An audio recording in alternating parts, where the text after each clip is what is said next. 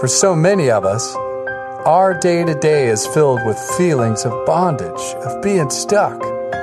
For some of us, it is being stuck with internal struggles, fears, even addictions that hold us tightly. For others of us, it is being stuck in a set of rules we dare not break, fearing what others and God will think of us if we are fully known. But what if there is more for us? What if there is freedom?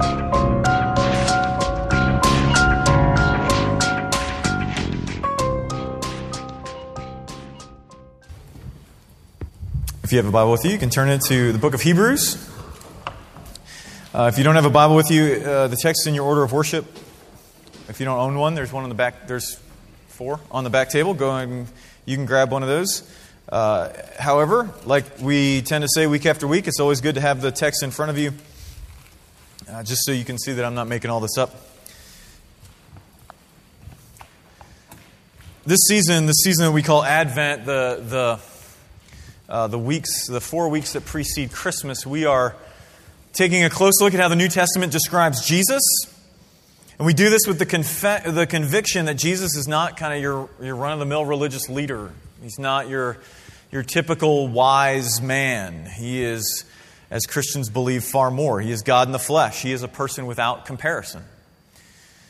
And so, two weeks ago, we looked at, at Colossians 1 to see that Jesus is uh, very God of very God, something we're going to confess a little later with the Nicene Creed. And then last week, we looked at the fact that uh, because Jesus is God, he served, which kind of struck at some of our preconceived notions of what it means to be all powerful, right? We think if, if somebody's all powerful and he's in control of all things, that, that must mean that he's going to do things for his own good and steamroll others who get in his way. But that's not what we saw, that in fact it was because Jesus is God that he served. This week we look to the writer of Hebrews to see that Jesus answers our deepest question. So if you have your place in uh, Hebrews chapter 1, if you'd stand in honor of God's word, that's, that's our habit here.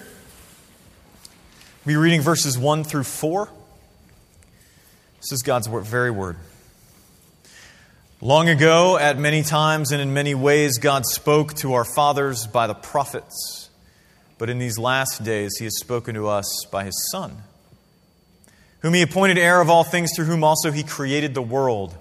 He is the radiance of the glory of God, the exact imprint of His nature, and He upholds the universe by the word of His power.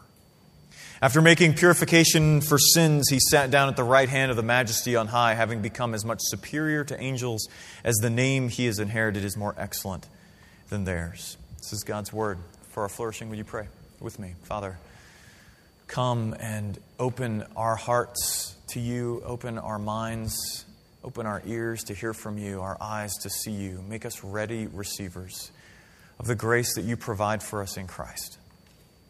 Holy Spirit, if you do not move and speak during this time, we all waste our times. And so we ask that you would be doing that. Would you work for our flourishing? Would you preach your gospel to us? Jesus, would you let who you are and what you have done come forward? Because you alone hold the words of eternal life. And so we ask that you would speak, that we might listen. And we ask it in Jesus' name. Amen. Have a seat. I was reminded this past week as uh, kind of I was rereading one of C.S. Lewis's, um, I guess it was a sermon that he wrote called "The Weight of Glory," in which uh, he he speaks of the fact that humanity, you and I, we are far too easily pleased. That that we are satisfied with playing in mud puddles and, and scooping up mud pies when we're offered a, a vacation at the sea, is the way he puts it. Of course, he puts it much better, but he's C.S. Lewis and I'm not. Uh, and and that, that struck a chord with me as I was studying this text this week to, to realize that a lot of what this passage is speaking of is just that very fact that we have longings, you and I have longings, certain things, expectations, hopes in our hearts, and, and we're quick to settle not for too much, not to set the bar too high, but in fact to settle for far too little. And so that's to some extent what this writer, the writer to the Hebrews, is writing about. Now, it's been a cliche since the third century at least that only God knows who wrote this letter. Um, but why it was written is a little bit easier to grasp. It's, it's a letter full of imagery and language all drawn from the Old Testament, which, which uh, tells us that Hebrews was written to a group of people, probably who had come out of a Jewish background and become Christians, but knowing what they knew of all of the expectations, the hopes of the Old Testament, the hopes of this is what it'll be like when Messiah comes and Jesus has come and they have trusted him, and then things don't quite go the way they thought. They're disappointed. Disappointed with the way God has acted, disappointed with Jesus, and they're tempted to return to Judaism because their expectations haven't quite been met. Can you relate? If you're not a Christian this morning, this is probably your greatest fear, right? You're in here checking this out and you're like, oh, this is great and all, but what if Jesus isn't who you say he is? What, what if he can't deliver on the things you say he can deliver on? What if all of this is a bunch of bunk? If you are a Christian, you've probably gone through something like this, or maybe you are now, where you fear that maybe you were wrong about Jesus because things don't seem to be working like you thought they should. And so this passage this morning speaks into that. And it speaks to it this morning. We're going to look at it in three ways in which it speaks to it. First, it talks about a word in silence. Secondly, it talks about a rule in chaos. And then lastly, it talks about a purity and failure. Okay? Let's begin with the definitive word. Look down at the first two verses. It says this. At various times and in various ways, God spoke long ago to the fathers through the prophets, but now in these last days, He spoke to us in His Son. Now, stop there. This verse communicates a couple of really important things I want to highlight, but the first is very simple, but also maybe not so much. And it's just this that God speaks. That seems to be kind of duh. Like, of course God speaks. But, but actually, to say that is, is rather controversial because to say that God speaks means that he desires to be known. Because you can't ultimately know a person fully unless they reveal themselves. You can know a lot about them, you can see how they act and things that they do, but to know their inner motivations, the, the, the, their hearts, you can't know that unless they reveal themselves. And this is what this tells us is that God desires to be known. And that's strange to many of us, right? Because we often view religion and spirituality as kind of man's search for the elusive God, man's search for the hiddenness of God. Like he's hidden, he's coy, he's kind of distant and other, and we're, we're constantly on the lookout for him, trying to find him. We even use metaphors about different religions as, as like blind men trying to describe the elephant that is in that they're all kind of touching a part of. But the Bible doesn't give us this image. The Bible tells us that God wants to be known. In fact, He wants to be known by those who don't want to know Him. He speaks to those who don't want to listen. God speaks. But ra- that raises the question of how, right? To say that God speaks us, brings us face to face with the fact that many very contradictory voices uh, today and always claim to speak with the voice of God. So, how is it that God speaks? The author puts a very specific bounds on it here in this passage. He says that long ago, God spoke in diverse ways to the prophets. Now, when most of us hear the word prophet, we think of some kind of person doing some crazy ecstatic dance, maybe with little finger cymbals or something. Like, but that's not the picture that the Bible gives us. The Bible's understanding of a prophet is a little different, and we don't have time to go into all of it. But what it means here, specifically for us, how it touches what we're looking at, is the writer of Hebrews uh, assumes that a prophet is someone who's communicating God's word to his people. And, and specifically in this passage, he's speaking primarily about what we would call the Old Testament, what he would call the Bible. Okay? It's about God's word given to us in the Old Testament. Long ago, God revealed himself to the prophets, who then spoke to the fathers, which is another way of saying their ancestors. Their ancestors, Jewish people. And this is important. Um, the argument of the Bible is that long ago, God revealed himself to one particular people. Not to all peoples, but to one particular people. And in saying that God spoke to the fathers through the prophets, our author is, by implication, saying that this is the only way and the only people to whom he spoke. But he goes on and says, In these last days, he's spoken to us in his Son. Now, first, that phrase, last days. If you were in the church during the latter part of the 90s, and into the early 2000s, that phrase has a little bit of a kooky flavor to you, right? I mean, it tends, you tend to have images of large banners with dragons on them behind the preacher who's like, uh, yeah. In the Bible, the phrase last days is a technical term, okay? It speaks of the time in which God would come to, to bring to culmination all of his many promises that he, uh, to, to rescue the world, to reconcile us to himself. For the purpose of what our author is saying here, what's important for us to get is that these last days in the scripture is a definitive moment. It's a, it's a cumulative event. It's a, it's a one time, it's a culmination. There's a finality to it, so that when he says that during these last days God has spoken to us in his Son, we shouldn't be expecting anything further than that. He has spoken, he has definitively made himself known. And this definitive word, the writer tells us, has come through the Son. Now, when he says the Son, what he means is Jesus. I mean, for most of us, that probably makes sense, but it still needs to be said. He's talking about Jesus. So, what he means is that though there were various periods and various methods of speaking that God spoke through prophets, in these last days, he has spoken definitively, finally, in the Son, in Jesus. He is the definitive revelation of who God is. Now, here's why that matters as we look to the truth we need. There are tons of options out there for us, all of us, in how, to, how we're going to find the divine, search out some kind of spirituality that will meet our needs. Now, more often than not, what that means to us, as we're Westerners, we're kind of in, in this world, is that uh, is, is what we're going to find is some form of self affirmation, kind of cosmic warm fuzzy. That says that we're okay. And that's because it's really popular to be searching for the truth. It's really, po- it's really popular to be a seeker, to be, have an open mind and be engaging in this search for truth. It's not so popular to have actually found it, right?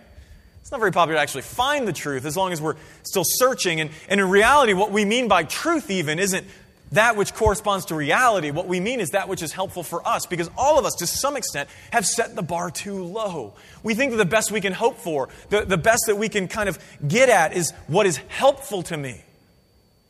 Most of us in our culture, at least, when we say the word true, what we mean is helpful. That's, that's helpful to me, not that which absolutely corresponds to reality. The idea that you can actually know the truth, to know God fully, that's something we wouldn't even dream about. But the Bible tells us that if you want to know God, you don't have to guess, you don't have to wonder, and you don't really even have to search. If you want to know God, all you have to do is to look to Jesus. Now, I say that, and some of us get skeptical, right? Because we've been taught to be suspicious of things like that. Like, how do you, Rick, how can you, how can you stand up there and say such a thing? Um, stay with me. Claims like that, if you've been here a while, you've heard me say this before, but claims like that, all of us make claims like that all the time. Every one of us makes a claim like that. Even, even if our, even, even our fervent pleas for, listen, what we want is a diversity of belief and, and, and tolerance. So really, all those things are just attempts to convert people to our way of understanding reality.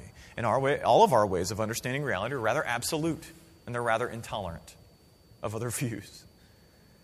So here's the claim of the Bible God has revealed himself, He's made himself known, and He's sought after us. But to know Him, we have to look to Jesus. The teaching of the New Testament is that Jesus is the fullest revelation of God there is. Now, that is not to say that the revelation that came before is somehow false, right? What, what the author of, the, of, of the, writer, the writer of Hebrews is not saying is that somehow the Old Testament is like not good. It's false or, or just wrong in certain places. Jesus would have never said that. As a matter of fact, he said the scripture cannot be broken. Uh, and the New Testament would never teach that. Instead, what it means is that the New Testament brings into vivid color what the Old Testament simply sketched. Is that intolerant? Yes. To say that something is true will undoubtedly mean that other things are false, and the truth is ruthlessly intolerant. You know, some of you may be thinking, well, who are you to make such a claim? I would just argue I'm not the one making it. Jesus is. And I believe him because of what he did. Because when someone tells you he's going to rise from the dead and then dies and rises again, you tend to want to believe what he says. Okay? God has revealed himself definitively in Jesus. We should expect no further revelation, but more, we should not uh, settle for anything less than him. And that's the word in silence. Now let's look to the rule in chaos. First, with the powerful presence. Look, keep reading verse 2. He says, He spoke to us in His Son, who He made heir of all things, through whom also He made the world. Now, uh, we talked about this a couple of weeks ago. I'm not going to spend a ton of time on it, but it's important for us to reiterate. The New Testament as a whole presents Jesus not as some smart dude, not as some wise dude in his little Birkenstocks and, and robe walking around saying pithy little sayings. The New Testament presents Jesus as God incarnate. In other words, it teaches Jesus' pre existence. And that means that before time, God the Son existed from all eternity. It says it right here. It says it again in Colossians 1. We looked at two weeks ago. It says it in John chapter 1. It says it in a bunch of different places. Jesus is God and was the agent of creation along with the Father and the Spirit, three persons in one God. And this is given more press we keep reading. He says, He is the radiance of His glory, the exact representation of His being, upholding all things by the word of His power. Okay? Stop there. This is weighty. Let's take this a little bit at a time. First, that idea of being the radiance of His glory. Now, the glory of God in the Old Testament is this sense of otherness, this sense of weightiness, of majesty that belongs to God alone. It's not easy to define, but it's all over the place. That isn't to say that creation doesn't have its own glory, a kind of its own kind of glory. Even humanity, like Psalm 8 says that humans were created and, and, and crowned with glory and honor. They have a, a glory to them. But it's God's glory is for Him alone, and it is both something inherent to Him and something we acknowledge and ascribe to God. So to say that Jesus is the radiance of His glory, some of your trans- translations may say the reflection of His glory. That is to say that if you want to see God's glory, you look at Jesus. He reflects it perfectly. But He is also the exact representation of His being, or the, the, the ESV says the, the uh, the exact imprint of his nature, okay? Uh, that, that word that we translate either exact imprint or exact representation is the Greek word uh, character, which doesn't mean somebody in a play or a story. It, it, it's something that you would use to press a mark into something else. So if you had coins and you wanted to mint them, you would, you would press a, a character onto them. If, if you had a wax seal and you needed to seal it and put your mark on it, you would press that upon it.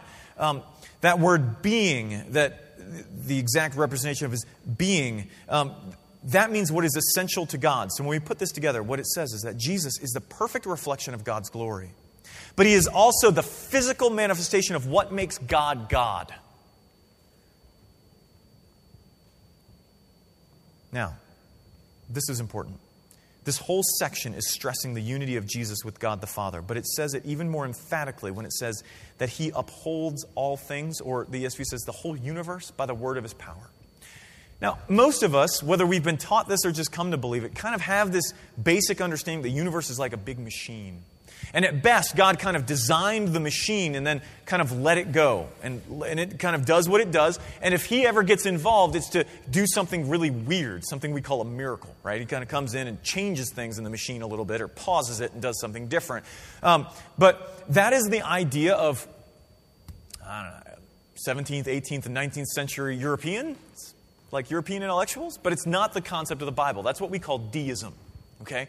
But what the Bible teaches is, is not that. It's that God creates all things through His Word, and that His Word actually uh, maintains all things, that providence is what upholds the universe, not some kind of arbitrary laws. Um, in fact, the, the, the, Psalms tell us that God tells the water to go this far and no further. The book of Job says that He's marked out where everything is supposed to be. Like the Bible kind of teaches this idea that it is God's word, His power, it's personal, that the, the, the powers that uphold the world, not, not some kind of big machine. All of creation is dependent on God for everything. So, this passage is literally teaching us that Jesus holds all things together. All things. Whether we're talking about the smallest particles, the cells in our body, or planets and galaxies that spin throughout the universe, everything is held together by His very word. And so, if we draw all of these things that He's talking about together, what He is talking about is Jesus' role as King. He's not just the final word from God, He's also the mighty King. That language of radiance and representation is, is, is language that, um, though not used quite as emphatically, is used in similar ways to talk about humanity in the Old Testament. That as, as we were created to enact God's loving rule over creation, but where we are powerless to do that, where we can't seem to make things happen the way they should, Jesus, because He holds all things together by the word of His power, can. He is powerful. He is the ruler that we were made for. And that brings us to the reign that we want. You know, the Bible doesn't try and pretend for us that, that things are really pretty good and that we've just got a skewed view of things. Right? It doesn't try and, and pretend that everything's really better than it is. It tells us the truth. It tells us that our world is broken. It tells us that you and I are broken. It tells us that evil is real. It's not an illusion, it's not pretend, it's real. And it touches every one of us, whether we're talking about the evil of a harsh word, the evil of preying on the weak, or the evil of murdering the innocent. But the Bible is just as clear on the fact that evil was not meant to be here. It's not inherent in the world. It's not somehow um, uh, normal or natural that comes with creation itself, that evil is just here. That instead it was brought about by humanity's desire to be independent of God. That when we betrayed God, we introduced evil into the world, and it has grown ever since.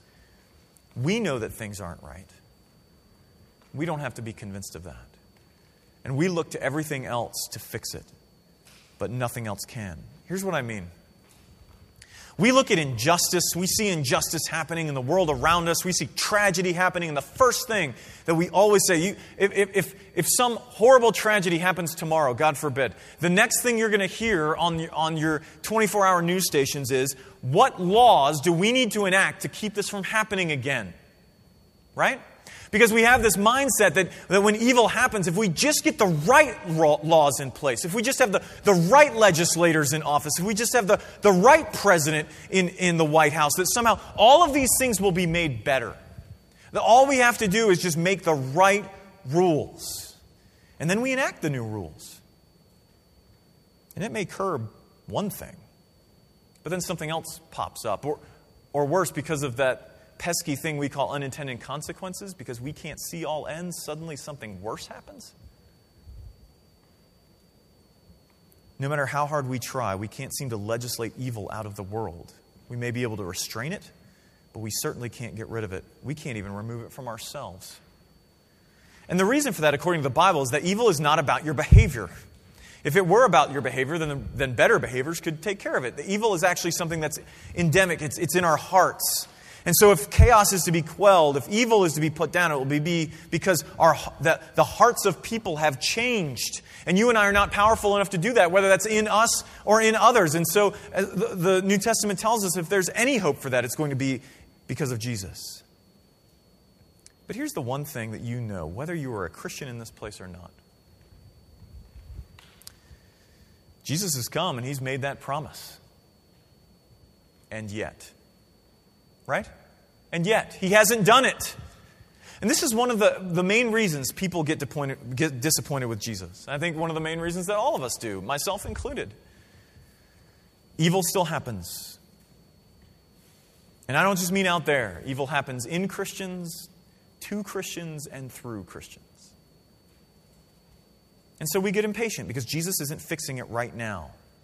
Why are there still orphans? Why are there still parents that have to bury their children? Why is there still abuse and suffering?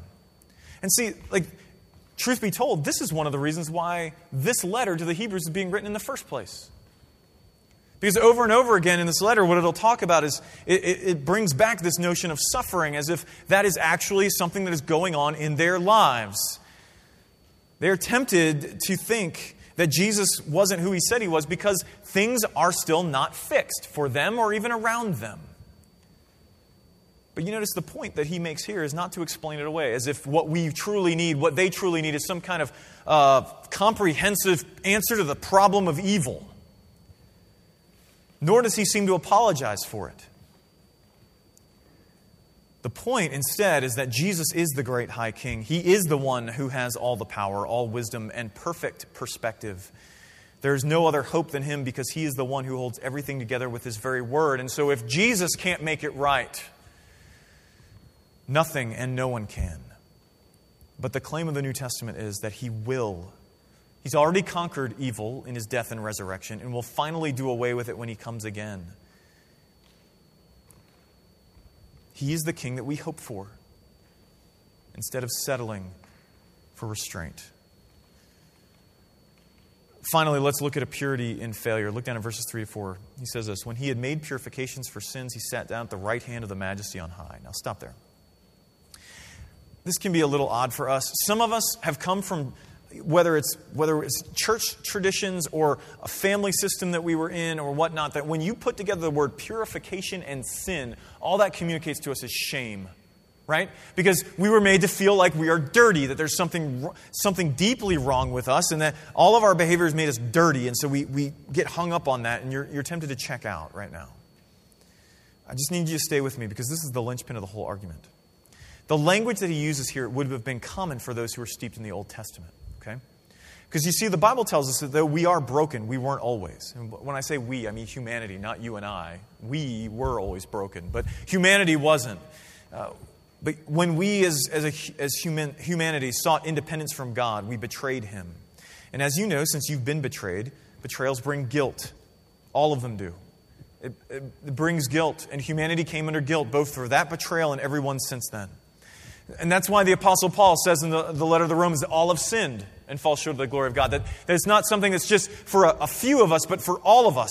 Now, we express that in different ways, but it's true of all of us. Some of us like to express our independence, our, our betrayal of God, by, by being very um, oh, just messy.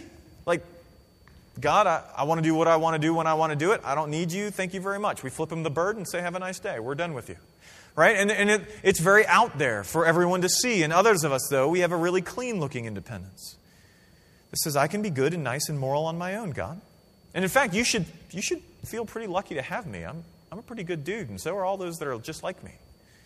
Thank you very much. Both are broken, both are independent of God, and so both have broken relationship with Him, sinned against Him, and guilty before Him. And we all know this. I know that some of us are you're arguing with me in your head right now, but we know this. This is why we, we work so hard to hide from other people. This is why uh, we, we constantly try and, and perform to make up for stuff or why we feel such shame. The whole of the Bible, though, teaches that God is not asking you and I to fix this. That's not what he's about. Uh, that, he promised that he would, and that's why Jesus came. He came to live in our place and to die in our place, to live a perfect life before God that we couldn't, but then also to bear the judgment that our sins deserved. And that is exactly what our writer here means when he talks about purification for sins, that Jesus actually can wash us clean of our betrayal of God. But here's the cool part of this. Did you notice the tense? He says, after he made purification. It's in the past tense. And then there's this whole sitting down thing. That sitting down makes no sense to us, right? But it would have made sense if you had ever visited the temple in Jerusalem when it was still active. Because priests in the Old Testament do not sit down. To sit down means your job is done. And their job was never done. You can slaughter as many goats and lambs and whatever as you want. It ain't taking care of sin, and everybody knew it. That's why week after week after week you came back. You came back again and again, and every year you had this thing called Yom Kippur, and every year you're back, and he's saying the same thing forgive our sins, and then uh, slaughter another animal. He never sat down. But Jesus did. The bold claim here is that Jesus could sit down because Jesus, once for all, can actually deal with our sin. After he made purification, he sat down. His work is done. There is no more cleansing we need and no more forgiveness we could get. Jesus paid it all, and there is none more for us to carry. So, what does it mean for us? Just this. Remember, I said this text speaks to us where we are too easily pleased. You and I feel content. Like we, we think there's something in us, every one of us, we, we tend to think there's something wrong with me that's not wrong with everybody else. And yes, Jesus' work is good and fine for that person over there, but for me, I don't know. And is it enough? Probably not. So I better hide it because it's shameful, or I better try and make up for it. And we, we just carry it around and we have settled for far too little. We think, I have a high view of my sin. No, no, no. Your view is far too low. Do you really think that you could make up for it? No. It's far too low. Some of us carry, carry shame and guilt here that we think is ours forever and we carry it because we failed, and we failed big time. And some of that is open and for all to see. Some of it, for some of us, it's been in the paper. There's public records about it. We could see it on the evening news. Like it's just out there for everyone to see. And for some others of us, it's not. But it, it's it's still there. It's very private. We keep it hidden. None will know about it.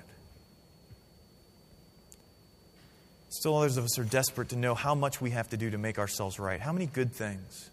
How much religion? We long to be right with God, but we aren't sure how to get there. This text is telling us that so long as we remain far from Jesus, we are settling for far too little. If we want to be reconciled with God, if we want to see our failures finally dealt with once and for all, the only one we can go to is Jesus. He is the only one that we can go to who can say to us, honestly, if you come to me, I will carry your sin, I will make you clean, I will bear your shame. Do you see that? Like, if you're not a Christian here yet, do you understand? Like, He is the only one who can help you, and He's willing. And I don't just mean like in, the, in theory, like willing. Like, he's, he's willing right now. Right now. If you lay your faith on Him, He will carry it for you. Is that going to somehow make it all disappear and go away? Well, before God, yes, but does that somehow mitigate what you've done? And similarly, well, that seems to make it not, not as bad. No, no, no, no. It was bad enough that God Himself had to die for it. But you don't have to carry the shame, you don't have to try and bear the guilt. This is what Jesus came to do. And if you are a Christian in this place, can I tell you, His work is definitive. If Jesus has borne your sin, it is gone. You don't need to carry it anymore. You don't need to carry your shame either. Jesus is the word that we need to hear. He is our prophet. He is the rule that we long to live under. He is our king, and He is the only one who can make us clean. He is our priest, and He is enough for you and for me. Would you pray with me? Lord, we ask now that you would press that into our hearts. There's not a person in this room who, who is fully confident in the perfect work of Jesus. I'm certainly not. I know my friends aren't either. Whether we're, we've been Christians for a long time or we're not yet Christians, we have ways of dealing with our failures that aren't about looking to Christ. And we have settled for far too little. We have ways of thinking that we have figured out the world that aren't about looking to Christ and we have settled for far too little. And we have ways of trying to curb uh, and, and uh, eliminate evil from the world that are not Jesus. And we have settled for far too little. So give us hearts that refuse to settle for little. And instead, drive us closer to you through the finished work of Jesus and the power of the Spirit. We ask in Christ's name. Amen.